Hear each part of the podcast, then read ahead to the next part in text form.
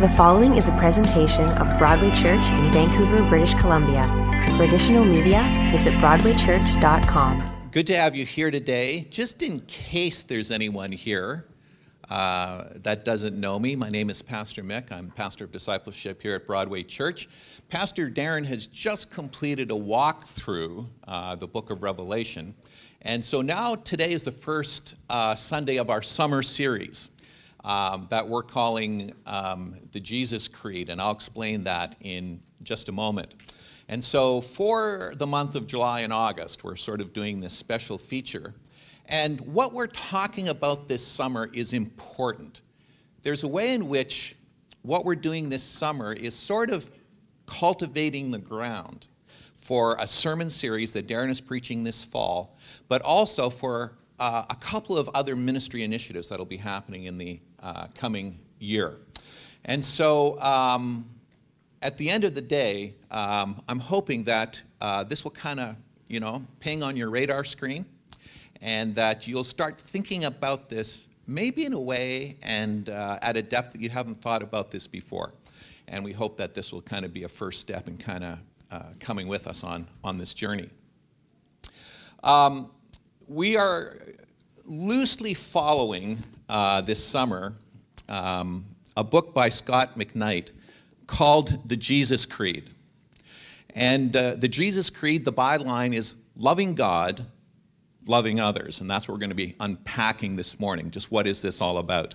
If anybody's interested for some summer reading, like you're looking for something to read in the beach and you don't want to read a pot boiler, but something that will actually feed your soul, uh, we've got copies of the Jesus Creed in our bookstore, and we've discounted them to $10 each. So if you're interested in following along, just know that the Jesus Creed book is available. Um, the way the Jesus Creed will unfold, this class will unfold, it's a five part class. Uh, I'm teaching today. Uh, Ross Allen, one of the members of our board, is going to be teaching next week. Um, Chris Kong will be uh, doing two weeks from now, and then I'll be back to do the ones in August. So, just to kind of give you some idea.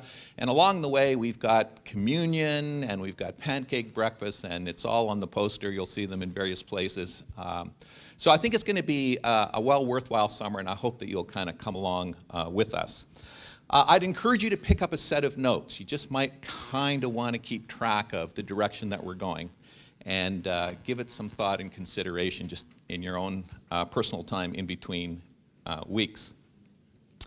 So, the mission of Broadway Church is to produce fully devoted followers of Jesus Christ. We all pretty much know that by heart.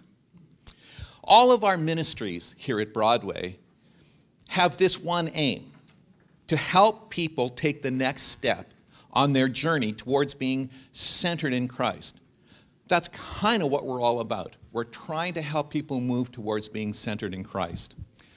Now, a few weeks ago, Pastor Darren unpacked what he called the four emojis.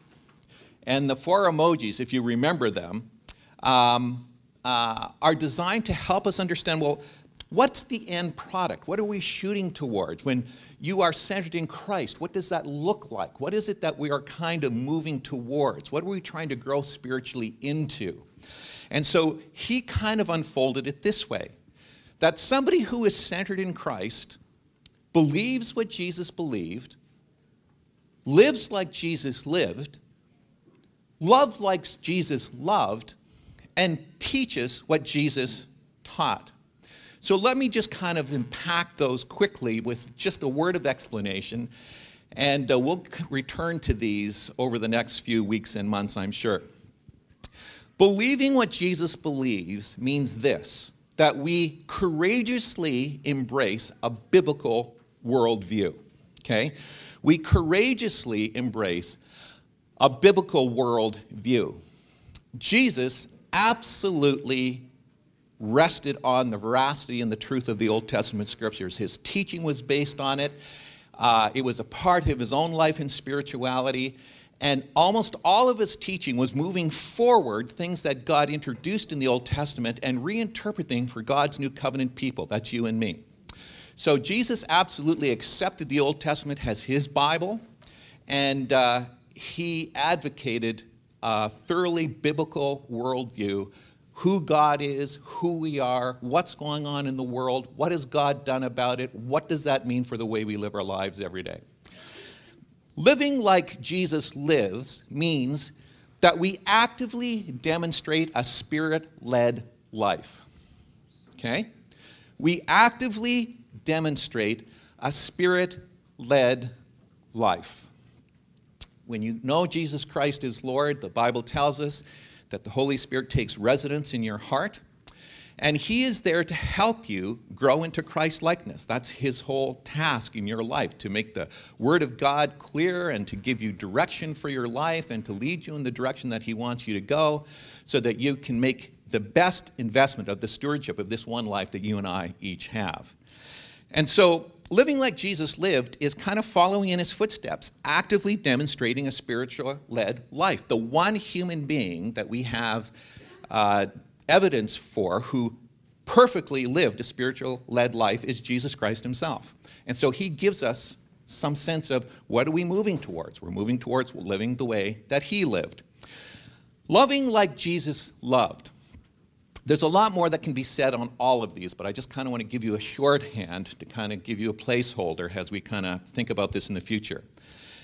Loving like Jesus loved, and that's kind of where we're going to be parking for this summer, is selflessly love God and our neighbor. You probably saw that one coming. Some of you might have already filled it in even before I got it. Selflessly, that's the key word, loving God and neighbor. I was talking to someone in my small group at Port Coquitlam last week, and we were sort of talking about what does this mean to love our neighbor, uh, especially if they're somebody who is antagonistic. So, you know, it's not a family, it's not a friend, it's a foe. The Bible says we should love our enemies. And, uh, and she said, Well, I think, and I thought this was brilliant. She said, I think that if, if I pray for my enemy, then I would pray for them everything I would pray for myself. I thought that's incredibly insightful. When you pray for your enemies, that's what you're doing. If you love them the way the Bible talks about it, then you are praying for them what you would pray for yourself. You looking for their best interest. This is you're hoping that God will look out for your best interest. But we'll unpack that as time comes by. And then teaching what Jesus taught, here's what goes in the blank intentionally communicate Jesus' message. Intentionally communicate Jesus' message. And so we don't have a message of our own. We're just telling the same story that Jesus told, okay? As followers of Jesus Christ, that's our story, that's our message, that's what we have to share. What has been passed on to us, we pass it on to others. And so we want to intentionally communicate Jesus' message, and that is bound up, as Paul says, in this word of the gospel. Uh, we won't unpack that today, but you get the idea.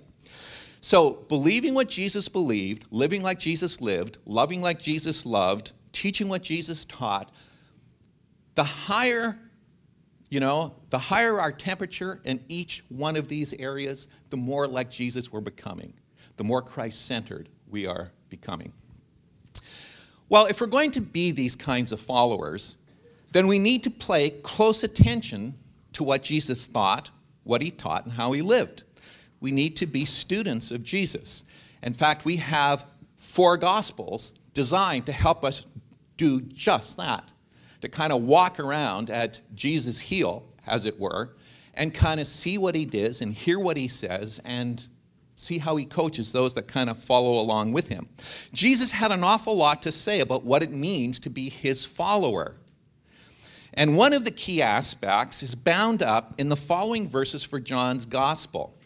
And John is probably the big champion of this concept of the Jesus Creed, loving God, loving others. So I've just kind of included uh, a couple of those verses. And on your notes, um, please feel free, whenever you come to a scripture verse, circle any word that jumps out at you. Underline any uh, passage that really gets your attention. Like, make this your own. Let the Holy Spirit use this um, outline to kind of help spur your further thinking about our subject today. So here's what Jesus said now um, uh, in the Gospel of John Whoever has my commandments and keeps them, he or she, if you allow me to add that, he or she That's the one who loves me. And he who loves me will be loved by my Father, and I will love him and manifest myself to him. Do you see where Jesus is going with this? We often think about love as being sort of an emotional sort of reaction. You know, how can I love my neighbor whose dog poops in my yard? Like, how do I? I just don't have warm fuzzies about that. Well, that's not what agape love is all about. It's not about warm fuzzies, it's about a decision you make to consider your neighbor's interest as important as your own, to pray for them what you would pray for themselves, to seek their best interest, even if they're not thinking your best interest. It really is a selfless giving of love in the same way that Jesus modeled for us when he went to the cross on our behalf. And so Jesus says, okay, listen, what does it mean to be my follower? Well, I'm going to help you out here. I'm going to give you some clues. He who has my commandments and keeps them that's the person who's a lover of God. And so he acquaints love with action. He who has my commandments and keeps them, he's the one who's actually loving me. And he who loves me, here's the promise you'll be loved by my Father, and I will love you and I'll make myself known to you. I will manifest myself. I will reveal myself to you in the day to day business of your life. Pretty dramatic promises, don't you think? In John 15, 9 and 10, Jesus puts it this way Has the Father has loved me, this is my beloved Son in whom I'm well pleased, right? As the Father has loved me, so I have loved you. Abide in my love. If you keep my commandments, you will abide in my love, just as I have kept my Father's commandments and abide in his love. Do you see the connection? Whatever it means to follow Jesus, it means, and here's what goes in the blanks it means to obey his commands. Whatever it means to follow Jesus, it means to obey his commands. And this is what Jesus prioritizes and what we've come to know as the Great Commission in Matthew 28 19 and 21. And of course, some of you have memorized it, right? Go therefore and make disciples or to make followers of Jesus, okay? Make disciples of all nations, baptizing them. That's what we did a couple of weeks ago, 58 baptisms just a couple of Sundays ago. Baptizing them in the name of the Father, Son, and the Holy Spirit. And note this next line teaching them to open, open book open book test here teaching them to obey all I've commanded you. Do you see the connection here? Jesus is pretty consistent on this.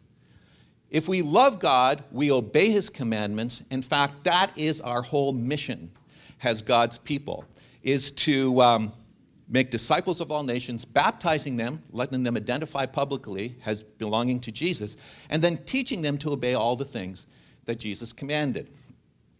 So I want to share that only because what we're going to spend the rest of our time today talking about is the Great Commandment. I just read the Great Commission. We're now going to talk about the Great Commandment.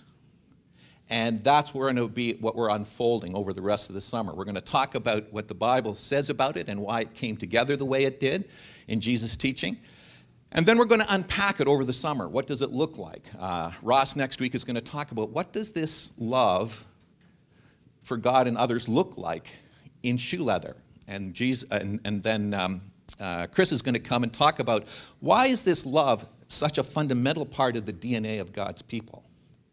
And, uh, and then we're going to talk about what does it mean to actually show love to God? How do we actually pull that off? So that's kind of the direction we're going in this series.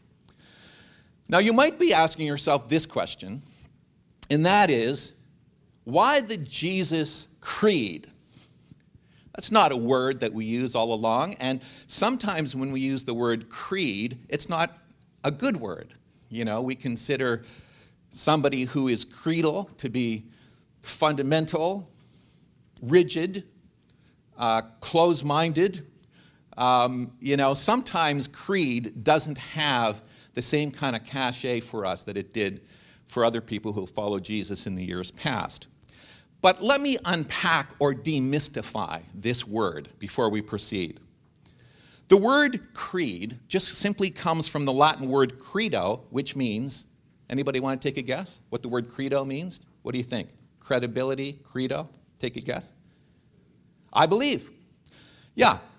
The word creed is developed from the Latin word credo, which simply means I believe.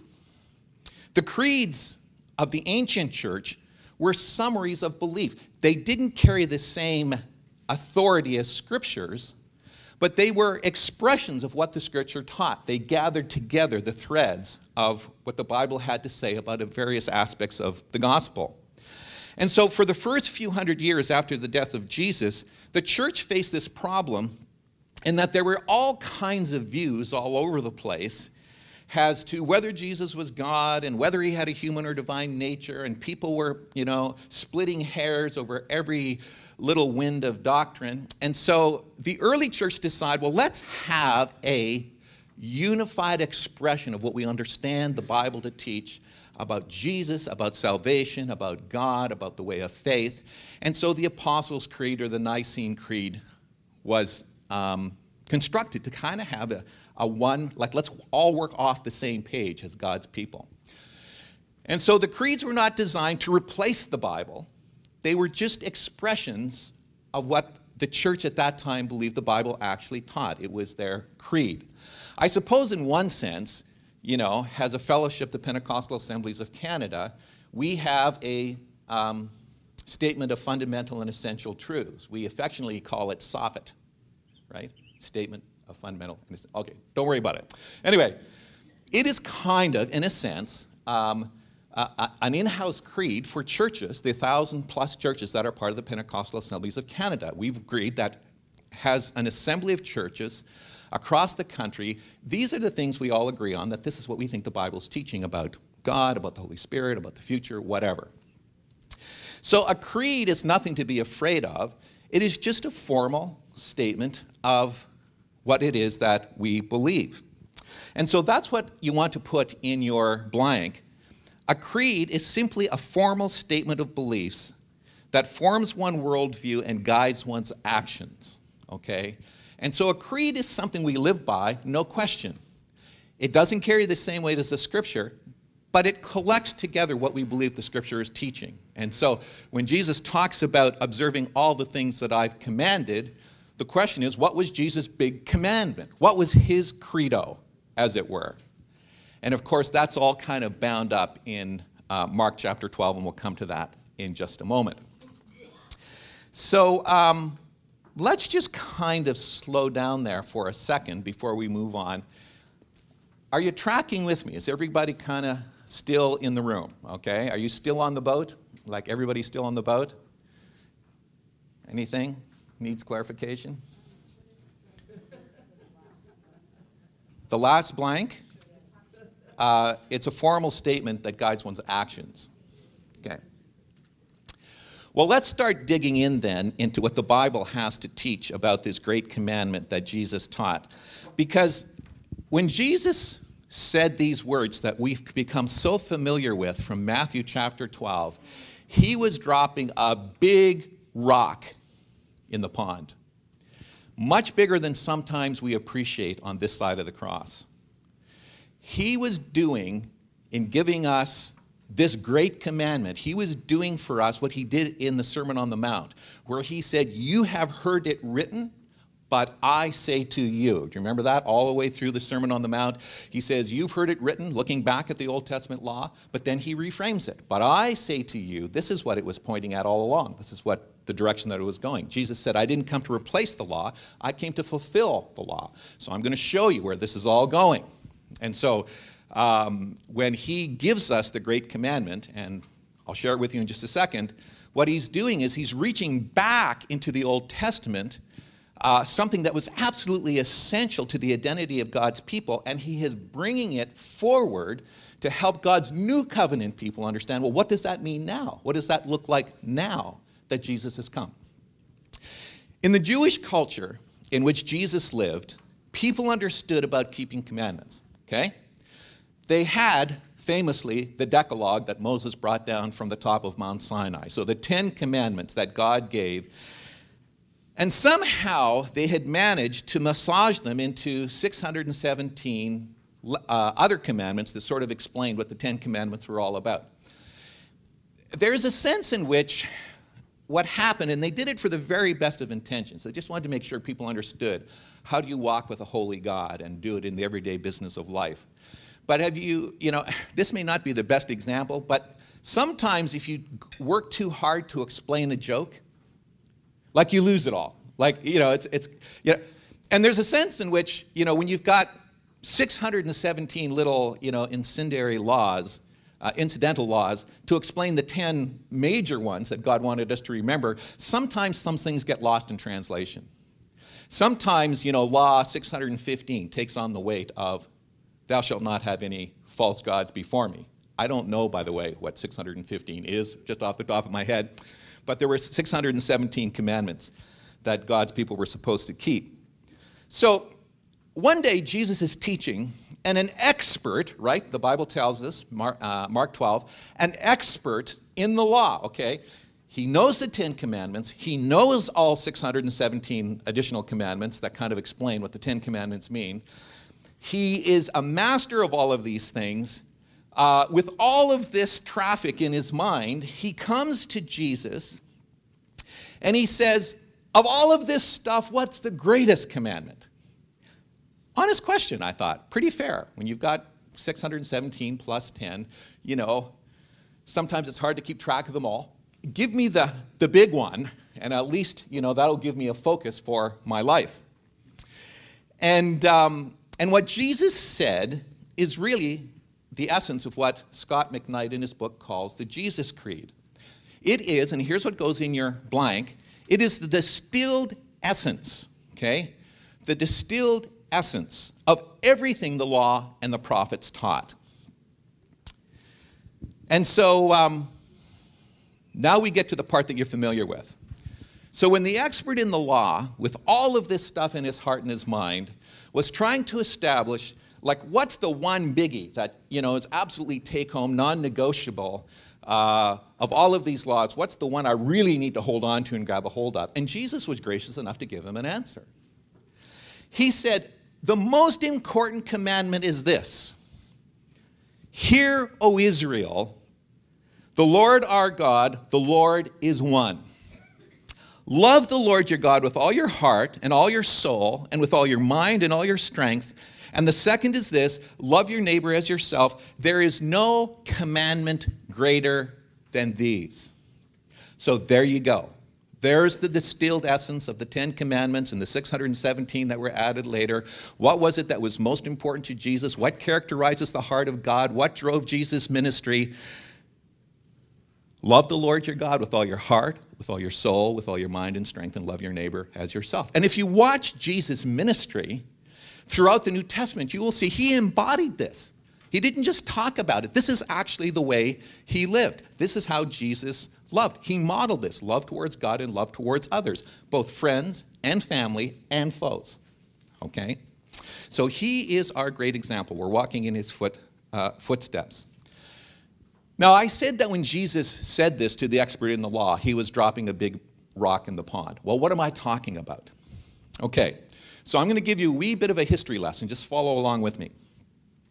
The expert in the law knows that the greatest commandment is bound up in what was known as the Hebrew Shema.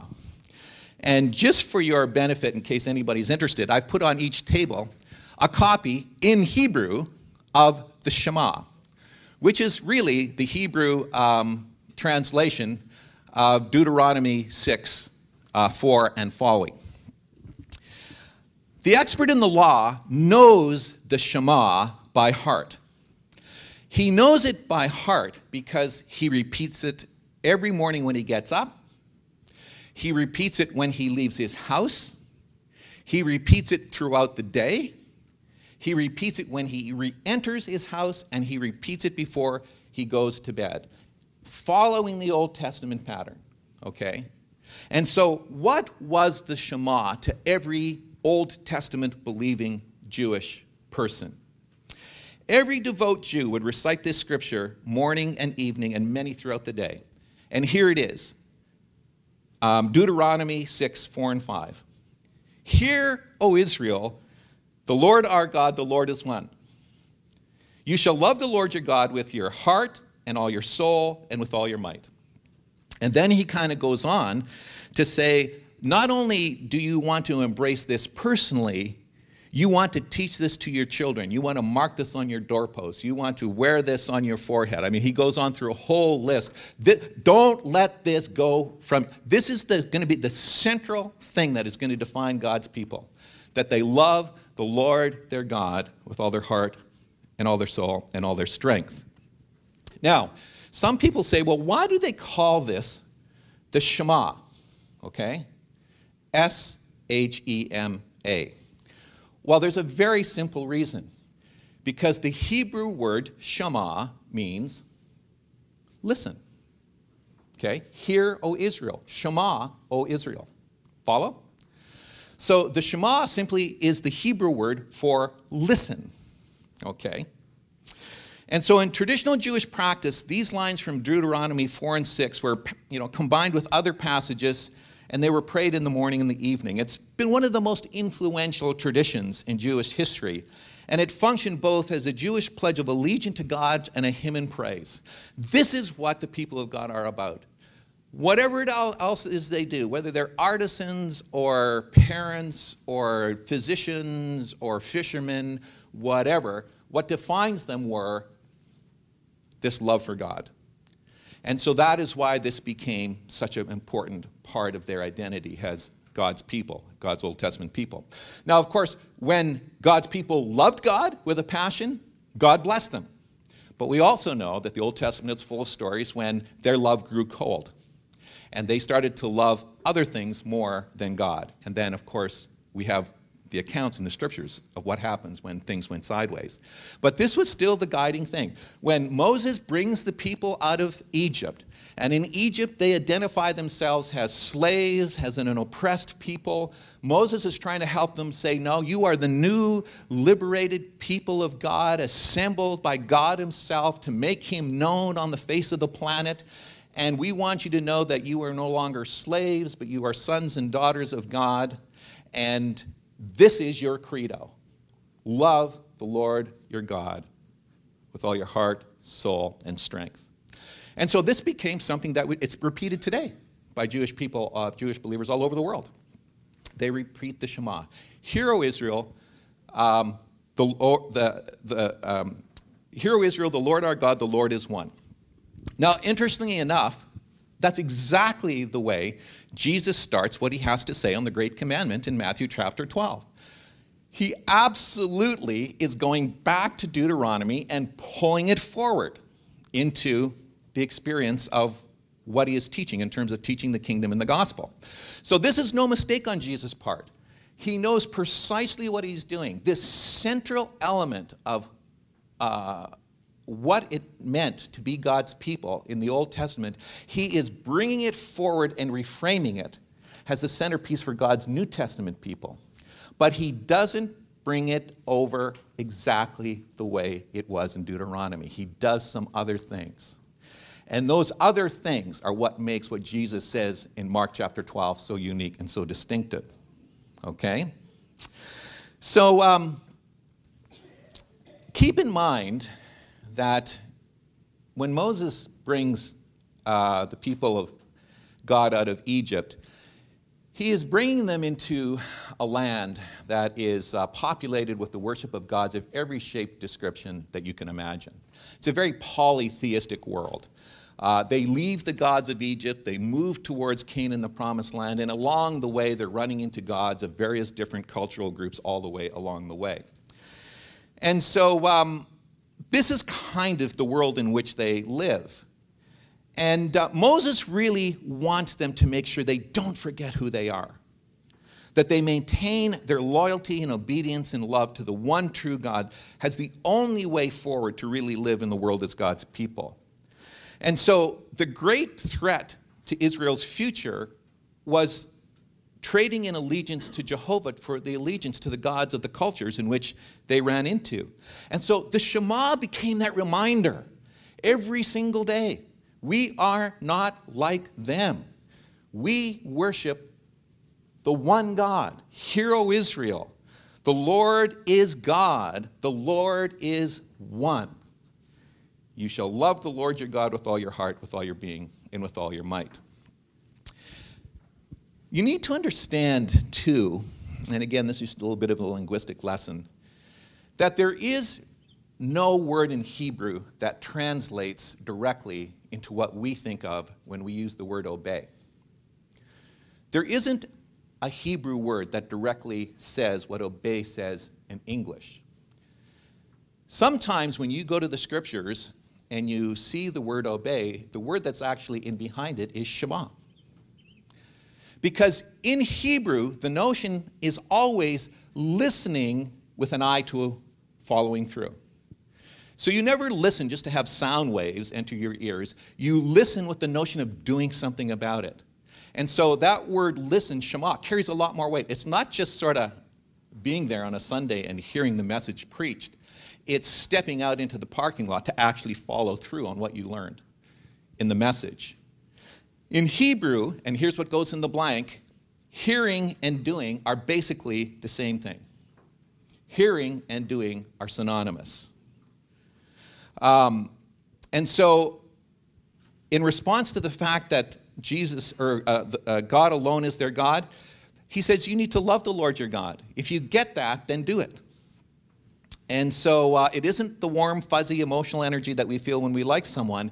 In the Bible, love is always action agape love always translates into something, it does something. Okay? You love someone, you act in loyalty and faithfulness. And as for Israel, to love meant faithful obedience to the terms of their covenant relationship. And these terms are the laws and commands that will make up the rest of the book of Deuteronomy in the Old Testament. Obedience to these laws, even in the Old Testament, is never about legalism or trying to earn God's favor, though sometimes we see it translated into that when people, uh, God's people get it wrong. Obedience in the Old Testament is about love and listening. If an Israelite loves God, it will make it easier to listen and absorb God's teaching and guidance. And that's why the words listen and love are so tightly connected and repeated through these opening statements in Deuteronomy. Okay? So let's kind of move forward back into Jesus' day. Let's catch back up into Mark chapter 12. So at the time Jesus comes on the scene, he, raised in a Jewish home, Jewish male, has probably prayed the Shema two to three to four times a day, every day of his life once he came of age. So the Shema is as familiar to Jesus as his sandals. I mean, this is just a part of who he is. He is a Jewish person, uh, he is raised among the Jewish people. And so Jesus totally gets the Shema. He totally understands what Deuteronomy 6 4 and 5 is all about. He has practiced it, he has prayed it, he has lived it. And so, when asked which command from the Torah was the greatest, he says, This is it. Listen, O Israel, the Lord your God is one Lord. You shall love the Lord your God with all your heart, soul, mind, and strength. And this is the first commandment, and the second is like it. You shall love your neighbors yourself. There's no other testament greater than these. Now, what's the big difference between what we have in Deuteronomy 4, 5, and 6, and what we have here in Mark chapter 12, 29 to 31. What do you see is the difference between the. Obviously, Jesus is bringing that Old Testament passage forward, but what does he do to it? He adds love for others. He adds love for others. And by the way, love for others is not a new concept, is it? As a matter of fact, if you just turn a few pages back to Leviticus 19, 17, and 18, here's what we read. You shall not hate your brother in your heart. You shall reason frankly with your neighbor, lest you incur sin because of him. You shall not take vengeance or bear a grudge against the sons of your own people, but you shall love your neighbor as yourself. I am the Lord. Okay? Do you see what Jesus Christ is doing here? Keep in mind that as we follow through the history of the people of Israel scripturally, that many times they kind of saw themselves as sort of the sum total of everything that God was doing in the world. And so, you know, they were the worshipers of Jehovah. There were insiders and there were outsiders. You could be a Jew, you could be a non Jew, but if you wanted to follow Jehovah, you had to become a Jew in order to do it. And so there was very much this notion of, you know, we are the people that love God with our heart, soul, and strength. Jesus said, okay, that's good as far as it goes, he's saying to the expert in law, but you didn't quite get the whole story. And so Jesus reaches back and pulls together Deuteronomy 6, 4, and 5, and Leviticus um, 19, 17 to 18, and he says, This is the whole story. This is what it's really all about. Love the Lord your God with all your heart, soul, by the way, he says mind, and strength, and to love your neighbor as yourself. Um, this is really what the law and the prophets were really all about, it says in, in Mark's account of this story. Uh, if you get this, you get it all.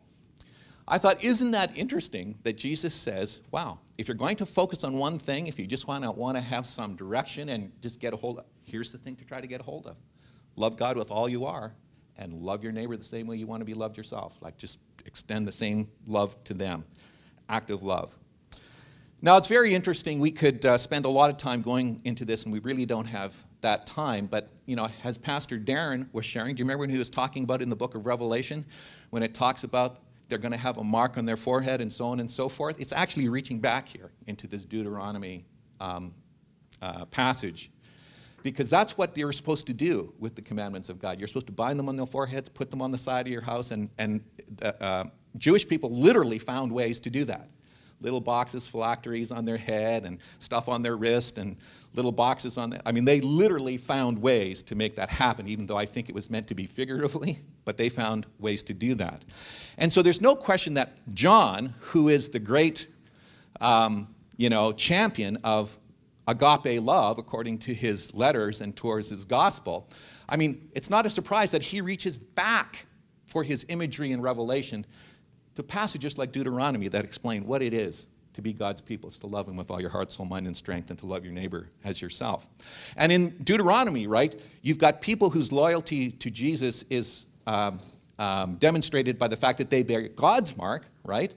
And then you have people who are not a part of God's people who are marked by something else. Another loyalty, something that is evil, not something that is good. Anyway, we could spend a whole morning just kind of diving into all of that imagery. So, what is Jesus Christ doing here? He is reframing the Shema for God's new covenant people, for you and me. He's saying, as you read through the Old Testament, look for this because it's there. Later on, you know, Jesus would say to Cleopas and his wife, her name might have been Maria. We can have fun with that one. Um, he said, Listen, I'm going to explain everything that the Old Testament has to say about me. And you sort of figure, well, where did Jesus Christ get mentioned in the Old Testament? Well, Jesus sort of seemed to think the whole thing was about him. And so he explained to Cleopas, you know, all the things concerning him from the Old Testament. And so this love command is buried there throughout the Old Testament. It was meant to characterize God's Old Testament people, and it's also meant to characterize God's New Testament people. But now it's not just love for God in marking us out as a distinct people in the world, but it's also love for our neighbors that allows us to export this love into the world in which we live and to make a difference and an impact in ways as this love spreads out and transforms the lives of not only us, but the other people who are around us. And so the expert in the law wants to nail down what comprises the epicenter of true spirituality. And so, in the Jewish mindset, loving God was about following the Torah, keeping the commandments. And Jesus radically opens up in Mark 12 the scope of what that true center of spirituality is all about. He says that loving God is about following Him and loving others. He said that's the heart of what it means to be centered in Christ. This is the spiritual formation or growing to be a mature disciple is really all about. Miss this, and all you've got left is religious observance and rule keeping. Okay? Discipleship is about having this vital love relationship with God and exporting that love in our relationships with one another, whether they be friend or family or even foe, and certainly even stranger. Okay? So, do you see where Jesus is really dropping a pretty big rock in the pond? He is changing the way we, as God's New Testament people, should understand ourselves. Yes, the Old Testament people were distinct. They were God's chosen people. They were marked by love for God. But God's New Testament people, in whom the Holy Spirit is dwelling, we now have this joint understanding of the love of God that we love Him with all our heart, soul, mind, and strength, but we also passionately love our neighbor as ourselves. And there's the challenge of your life and mind, isn't it? We sometimes find it challenging to just really love God with 100% of who we are. I mean, I know that I don't always get there every day. How about you? You know, I have my good days, my bad days. I'm sure you do as well. But I know what the goal is. The goal is to love the Lord my God with all my heart, soul, mind, and strength. But I have this other obligation too. Jesus refused to separate them. If I love God, according to John in his letters, if I love God, I will love my neighbor.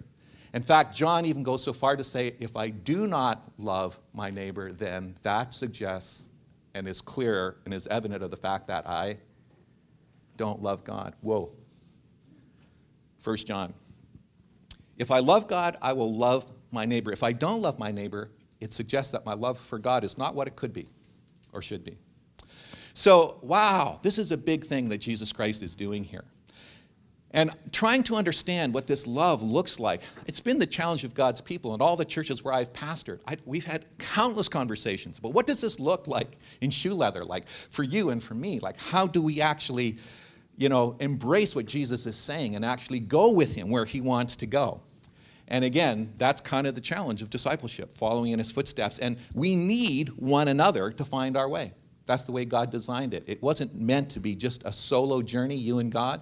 It was us together as God's people, walking in Jesus' footsteps, loving Him with our heart, soul, mind, and strength, and together loving others even as we love ourselves. We have a personal responsibility in that, but we also have a corporate responsibility to support one another and actually following through on the great commandment. So that's the Jesus Creed. It's just a formal statement of what the Bible teaches, but the biblical expression, if you want to kind of step back, that it's founded on is simply this Hear, O Israel, the Lord is one.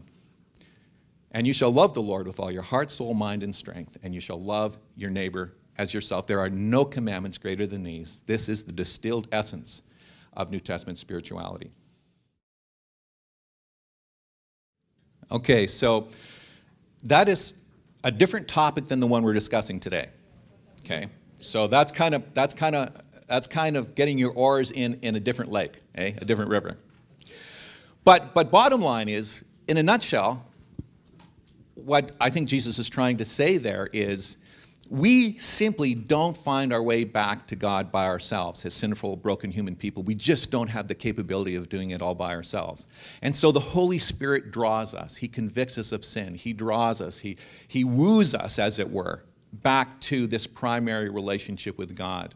And I don't know about you, but I can think of instances where the Holy Spirit was drawing me, was wooing me back in the time that I wasn't serving the Lord with a whole heart.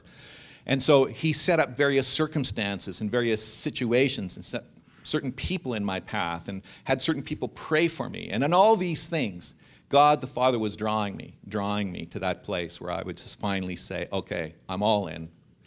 Um, I want to love you with my heart, soul, mind, and strength, and love my neighbor as myself, and kind of, you know, give myself to follow in his direction. Okay? Well, we're off to a great start, but it's just a start. Come back next week and hear what Ross has to say as he starts to try to flesh out what this looks like. Go ahead. So the question is how does and obviously Jesus is bringing it forward. He's not saying this is he's leaving it behind in Deuteronomy. He's bringing it forward into the Gospels. He's saying, what does it mean? You know, here, O Israel, the Lord, the, the God is Lord, and the Lord is one. What does it mean today? Well, in the day in which Deuteronomy was written, of course, we know that there's lots of different pagan cultures. So there's all kinds of gods. There's Moloch, there's Ashtaroth, you name it. I mean, every single uh, political group has got its own god. So it's kind of easy to understand that. Moses wanted Israel to know that there isn't a bunch of gods, there's one, and that's the God we serve. That's the God we follow. I would dare say we are still surrounded by idols in the 21st century. They're not necessarily called Astaroth or necessarily called Moloch.